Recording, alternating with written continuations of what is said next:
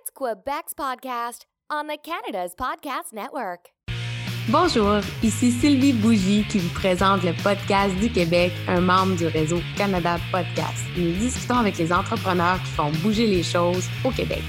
Donc, vous pouvez écouter, découvrir et vous intéresser à l'entrepreneuriat au Canada.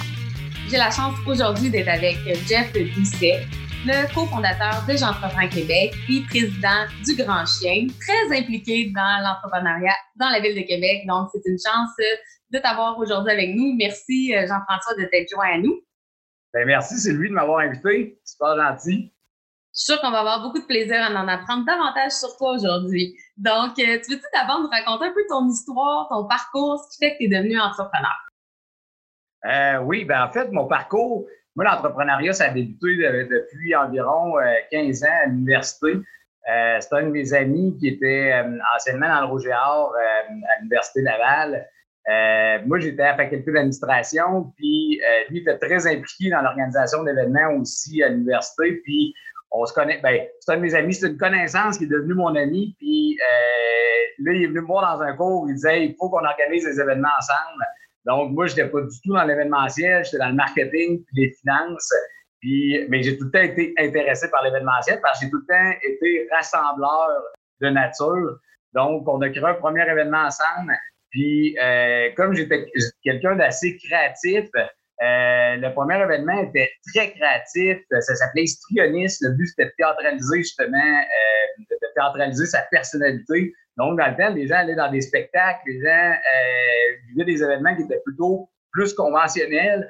Puis on avait quand même un bon réseau. Donc, ça a été un super succès le premier événement. C'est ça qui m'a donné l'appétit de devenir entrepreneur puis de rassembler des gens euh, autour de projets euh, créatifs. Donc, ça en est suivi une multitude de concepts euh, créatifs euh, pour faire triper le monde, particulièrement les gens en genre 18 et 34 ans.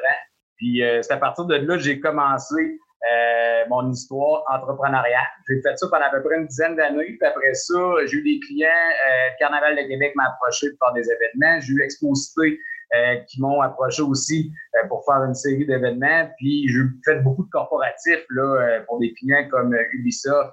je réalisais leur événement annuel pour mettre en connexion leurs employés avec leurs différents collaborateurs. Donc, c'est ça qui m'a permis de, de, de partir en tant qu'entrepreneur. OK, super.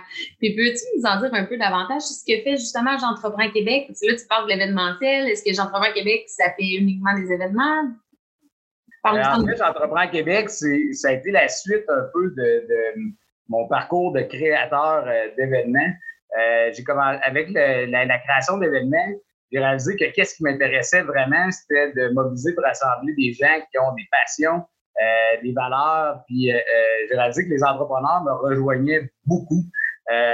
donc, à partir de 2010, j'ai commencé à m'intéresser aux écosystèmes entrepreneuriaux dans le monde, les écosystèmes de Tel Aviv, de la Silicon Valley. Puis j'ai commencé à, en apprendre davantage là-dessus. Puis avec la rencontre de Kate Baudouin en 2014, on a parti ensemble en octobre J'entreprends Québec euh, par la création d'une activité de création collective où on, rassemblait l'ensemble des acteurs clés du milieu de l'entrepreneuriat pour avoir euh, leur coût, pour connaître leurs besoins, leurs problématiques, puis co-créer ensemble des solutions pour être en mesure justement de créer une communauté à leur image.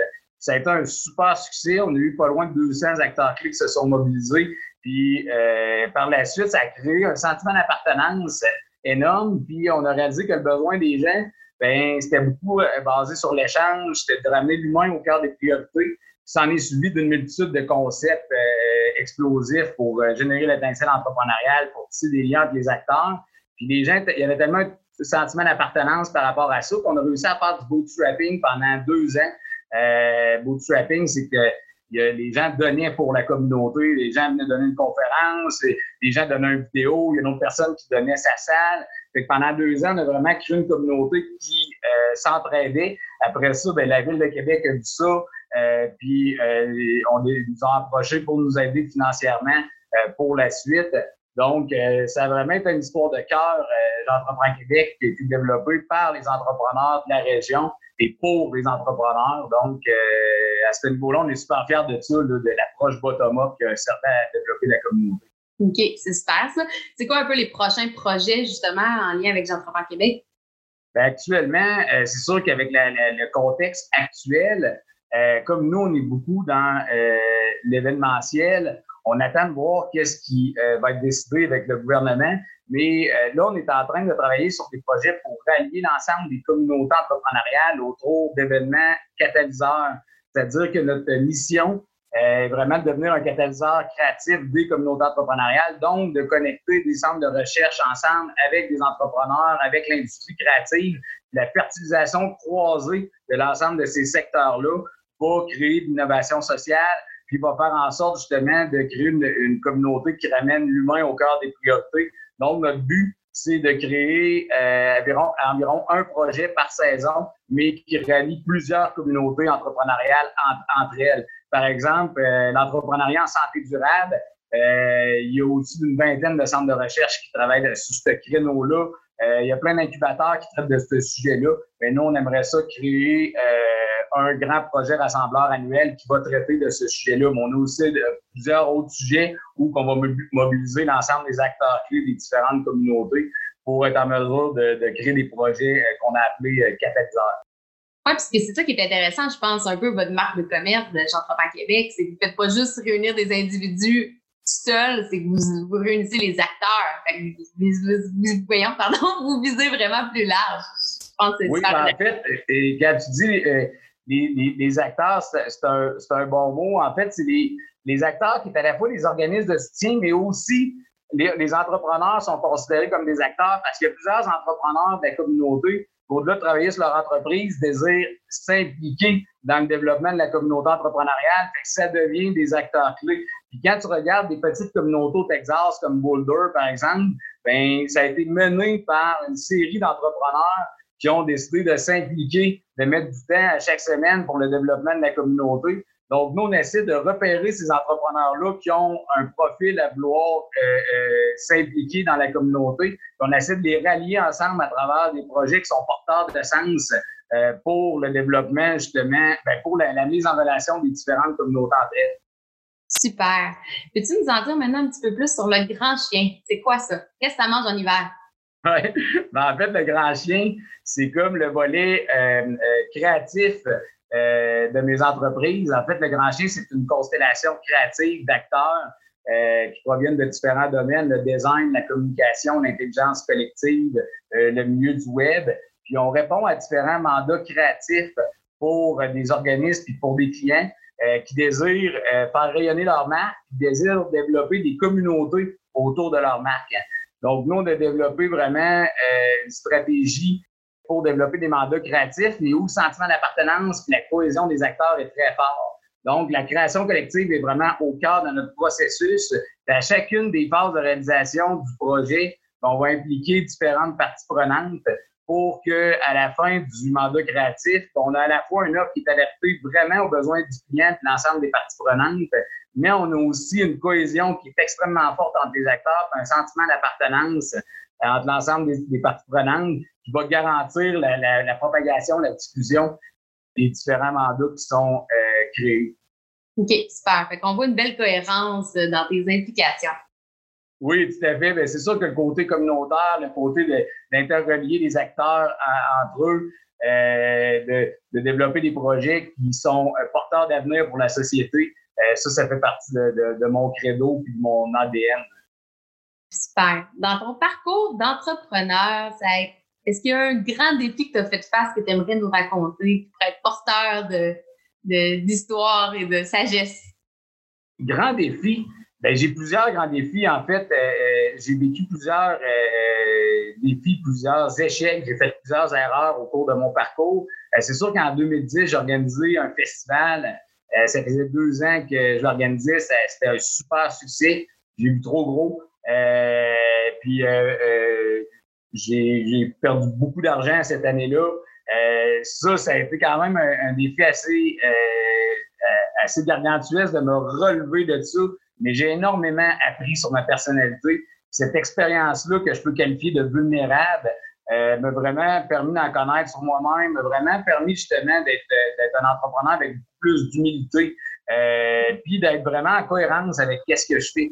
Euh, puis je dirais qu'aussi, un autre défi, c'est de euh, souvent au cours de, mes projets, je ralliais des équipes, je, ralliais des compétences qui étaient extrêmement complémentaires. J'ai réalisé qu'au-delà des compétences, souvent, quand les projets marchaient pas, c'est que j'avais pas les personnalités et la vision complémentaire. ça, ça a été un des plus grands défis dans ma vie, c'est de rallier des gens charismatiques, des gens qui ont une intelligence sociale, puis des gens qui ont des compétences pour être en mesure de réaliser les différents mandats euh, qui font partie de, de, de ma vision, euh, de, de, ma grande vision. Là. Donc, de trouver, de repérer, puis de rallier ces gens-là, euh, c'est un grand défi. Puis ça, c'est quelque chose que, qui a été très difficile là, de trouver les bonnes personnes à ce niveau-là.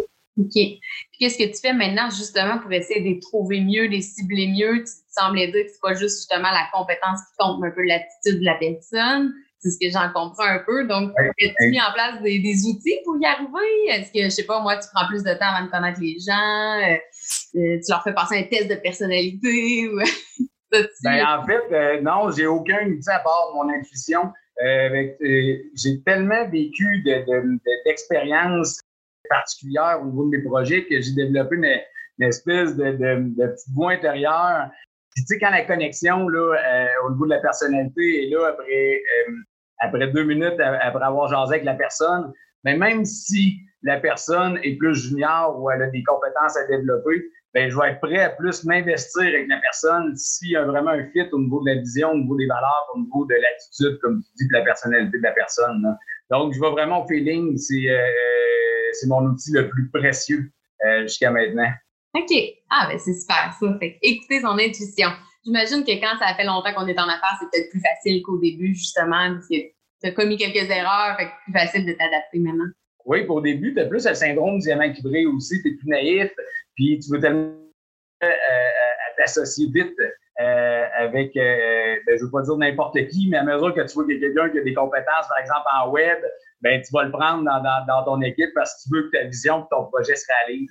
Mm-hmm. ouais. Maintenant, je suis plus prêt à, à, à, laisser des choses de côté ou à attendre certains projets pour vraiment avoir le bon euh, Dream Team euh, euh, autour de la table. C'est bon, ça. La patience, c'est une bonne vertu, effectivement. Oui, exact. Euh, comme tu sais, on est la division du Québec du Canada de podcast, fait qu'on pose toujours un peu des questions par rapport à la ville de Québec. je pense que tu es la bonne personne en plus pour en parler, vu que tu es justement très impliqué. Euh, selon toi, c'est quoi un peu les avantages de faire affaire dans la ville de Québec, s'il y en a évidemment? Euh, ben, de faire affaire dans la ville, moi, ce que je trouve cool, euh, puis ça, c'est vraiment en développant euh, l'écosystème entrepreneurial, c'est que le Québec, c'est comme un gros village. Donc, euh, quand tu t'impliques justement dans l'entrepreneuriat, dans la communauté, on dirait que naturellement, une communauté d'entraide, c'est facile de rencontrer les personnes clés, les différents influenceurs, peu importe le secteur dans lequel tu es. Donc, vraiment, l'avantage de la Ville de Québec, c'est euh, une facilité d'être en mesure de créer son réseau d'affaires, puis d'être en mesure de mettre en lien les différents acteurs au niveau de son projet. Euh, ça, à Québec particulièrement, là, juste pour développer la communauté entrepreneuriale, ben, on a réalisé que les gens n'avaient pas le besoin de tirer la couverte de leur bord. Il y avait juste une volonté, justement, de travailler ensemble puis autour de projets collectifs. Donc, euh, l'avantage de travailler à Québec, euh, la ville de Québec, c'est la capacité de réaliser des projets collectifs, de rallier des, acteurs très rapidement. OK, ouais, c'est ça, tu vois une bonne ouverture. Les gens embarquent euh, plus, plus facilement. Oui, vraiment. Ah, c'est super. Puis que penses-tu aussi justement de l'écosystème? Est-ce qu'il y a des choses que tu voudrais voir s'améliorer avec le temps là, dans ton expérience, des choses, euh, des rêves que tu as par rapport à ça? Bien, euh, c'est sûr que, que l'entrepreneur prenne encore plus de place pour développer l'écosystème. Tu sais, actuellement, euh, les, les pouvoirs publics sont là, puis c'est très bien, puis ils, jouent un excellent rôle de soutien pour l'entrepreneuriat mais qu'il y ait encore plus d'entrepreneurs euh, qui participent justement euh, au développement de la communauté, que ce soit par des panels de discussion, en donnant des conférences, en, peu importe de quelle façon il y ait de la communauté, c'est qu'il y ait une communauté encore plus grande d'entrepreneurs qui s'impliquent dans, euh, dans, le développement de l'écosystème, parce que c'est super important, parce que c'est eux qui inspirent justement la génération montante. Puis quand ces gens-là sont là pour donner des conseils, puis qui sont impliqués, ben, c'est ce qui va permettre justement d'augmenter le taux de conversion, intention, action, euh, puis de faire en sorte que la génération montante va avoir plus le goût encore d'entreprendre. Tout à fait. Tu es un grand créateur, tu es un gars quand même euh, très créatif. Euh, y a-t-il un endroit où tu vas dans, où tu vas dans la ville de Québec qui t'inspire, qui te, qui te craint, qui te donne de l'énergie? Ben, moi, c'est sûr que euh, je suis beaucoup dans, la, dans le côté urbain, dans Saint-Roch. Mon environnement est dans Saint-Roch, mais j'aime ça lâcher prise au quotidien. Souvent, d'aller en montagne, que ce soit justement de faire du hiking ou d'aller faire du parc de montagne, euh, d'être dans la nature, c'est vraiment euh, une place dans la région de Québec qui me fait décrocher. on a la chance d'avoir le Mont Wright à proximité. On a la chance justement d'avoir une multitude de belles montagnes pour être en mesure de, de, décrocher et aller faire du sport. Donc, c'est vraiment là que euh, je vais me ressourcer là, été comme hiver. Tu n'en as pas parlé beaucoup non plus, mais euh, au Grand Chien est un espace de cowork que tu as mis en place. J'imagine que c'est un endroit qui, peut inspirer bien des gens et toi-même, j'imagine. Oui, ben en fait, euh, le Grand Chien, c'est vrai que ça, c'est euh, une dimension importante du Grand Chien. C'est qu'à travers notre, notre entreprise, on a un espace collaboratif qui réunit à la fois toute une multitude de, de, créatifs, mais également des entrepreneurs de différents domaines, puis des gens dans le mieux-être le lieu, il y a vraiment une vue imprenable sur euh, euh, la ville de Québec. Euh, plusieurs salles thématiques vraiment créatives pour brainstormer sur différents projets. la, salle événementielle est incroyable. Tout est fait selon un principe d'économie circulaire, c'est-à-dire que 80 de, la matière résiduelle qui était qu'on a pris, on a pris en fait 80% de matière résiduelle pour créer les tables, les comptoirs de coworking, pour, pour créer les espaces de rangement. Donc, ça donne une vibe très créative, mais en même temps, ça donne euh, une aura euh, responsable puis euh, en respect de l'environnement. Super.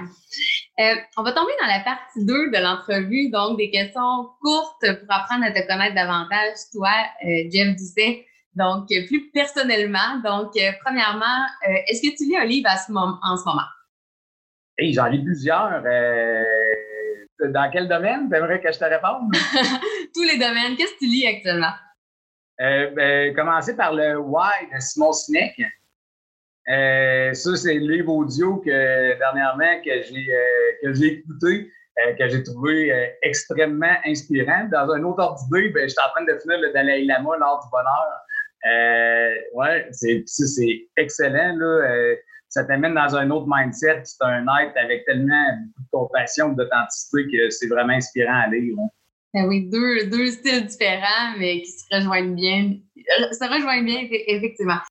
Euh, as-tu une routine que tu as en place dans ta vie de tous les jours qui fait en sorte que tu es performant? Bien, euh, comme j'expliquais tantôt avec la montagne, moi, le lâcher prise au quotidien, c'est super important.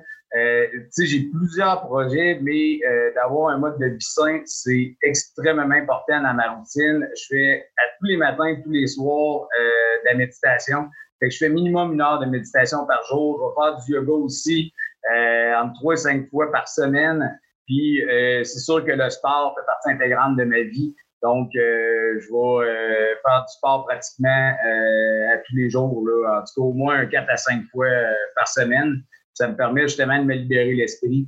Puis en même temps, ben, ça me permet de, de, de, me mettre en contact avec mes amis, puis après ça, de partager euh, des discussions, euh, le fun, puis euh, de me changer les idées. Ça, c'est super important de me changer les idées pour être en mesure d'être productif puis performant dans mon quotidien.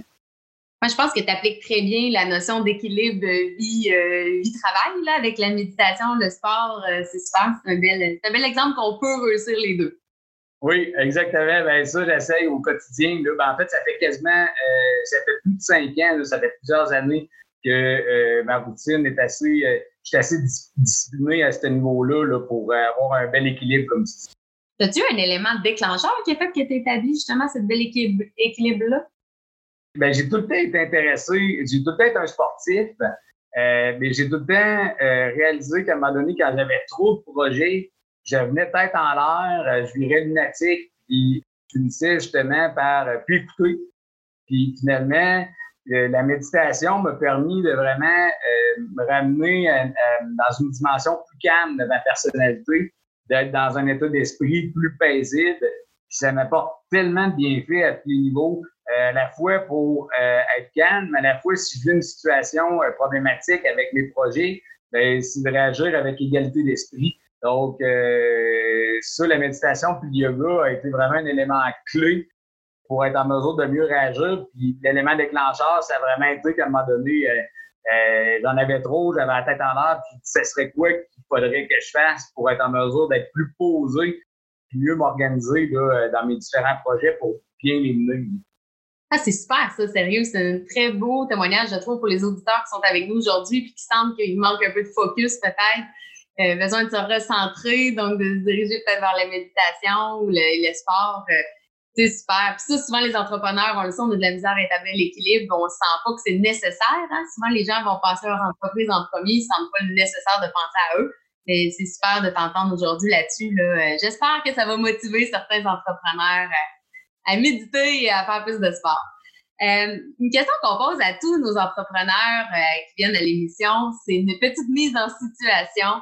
Euh, donc, on te prend, on t'amène sur une île déserte. sur l'île déserte, il y a juste une cabine téléphonique, une bonne vieille cabine téléphonique.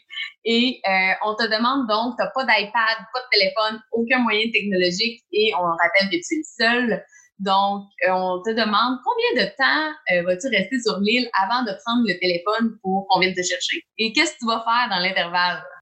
Ben, au moins 10 jours. c'est clair. Au moins 10 jours. Puis, euh, ça, 10 jours, c'est le temps que je passe à chaque année dans le silence à vraiment aller me ressourcer. Je fais tout le temps une retraite de méditation à chaque année où que je fais 10 jours de silence, ça va parler à personne, vraiment me ressourcer. Puis, ça serait un rêve pour moi de m'isoler euh, sur une île pendant euh, dix jours, de me faire téléporter sur une île paradisiaque, mais vraiment pour euh, me reconnecter avec moi-même. Donc, qu'est-ce que je ferais pendant ce temps-là? Ben, c'est sûr que, comme je disais plus tôt, que j'étais un pratiquant au niveau de la méditation, puis je pratique la méditation Vipassana. Ben, pendant dix jours, je m'organiserais vraiment pour me reconnecter à mes sensations, puis à faire un clean-up de mon esprit, là, euh, à rentrer dans l'univers de l'esprit plutôt. C'est super. OK, donc c'est déjà le mot de la fin. Fait que, tu peux nous dire peut-être comment on peut communiquer avec toi, te rejoindre et aussi si tu as d'autres éléments là, tu veux nous faire part, c'est le temps, euh, c'est ton mot de la fin. OK, ah, ben super. Ben, merci d'abord, euh, Sylvie, pour cette belle entrevue. Est vraiment apprécié. Euh, pour me rejoindre, jeff à commercial ou jeff à commercial québec.com. Il y a vie à tous les créatifs ou euh, toute personne qui déborde d'énergie et de rêve. On a un super espace collaboratif justement dans Saint-Roch. Donc, euh, quand ça va rouvrir, puis quand on va pouvoir justement se réunir, bien, on, aimerait vous voir, puis ça me fait plaisir de discuter avec vous. Donc, vous pouvez m'écrire à jeff de si vous voulez en savoir davantage sur cet espace collaboratif-là.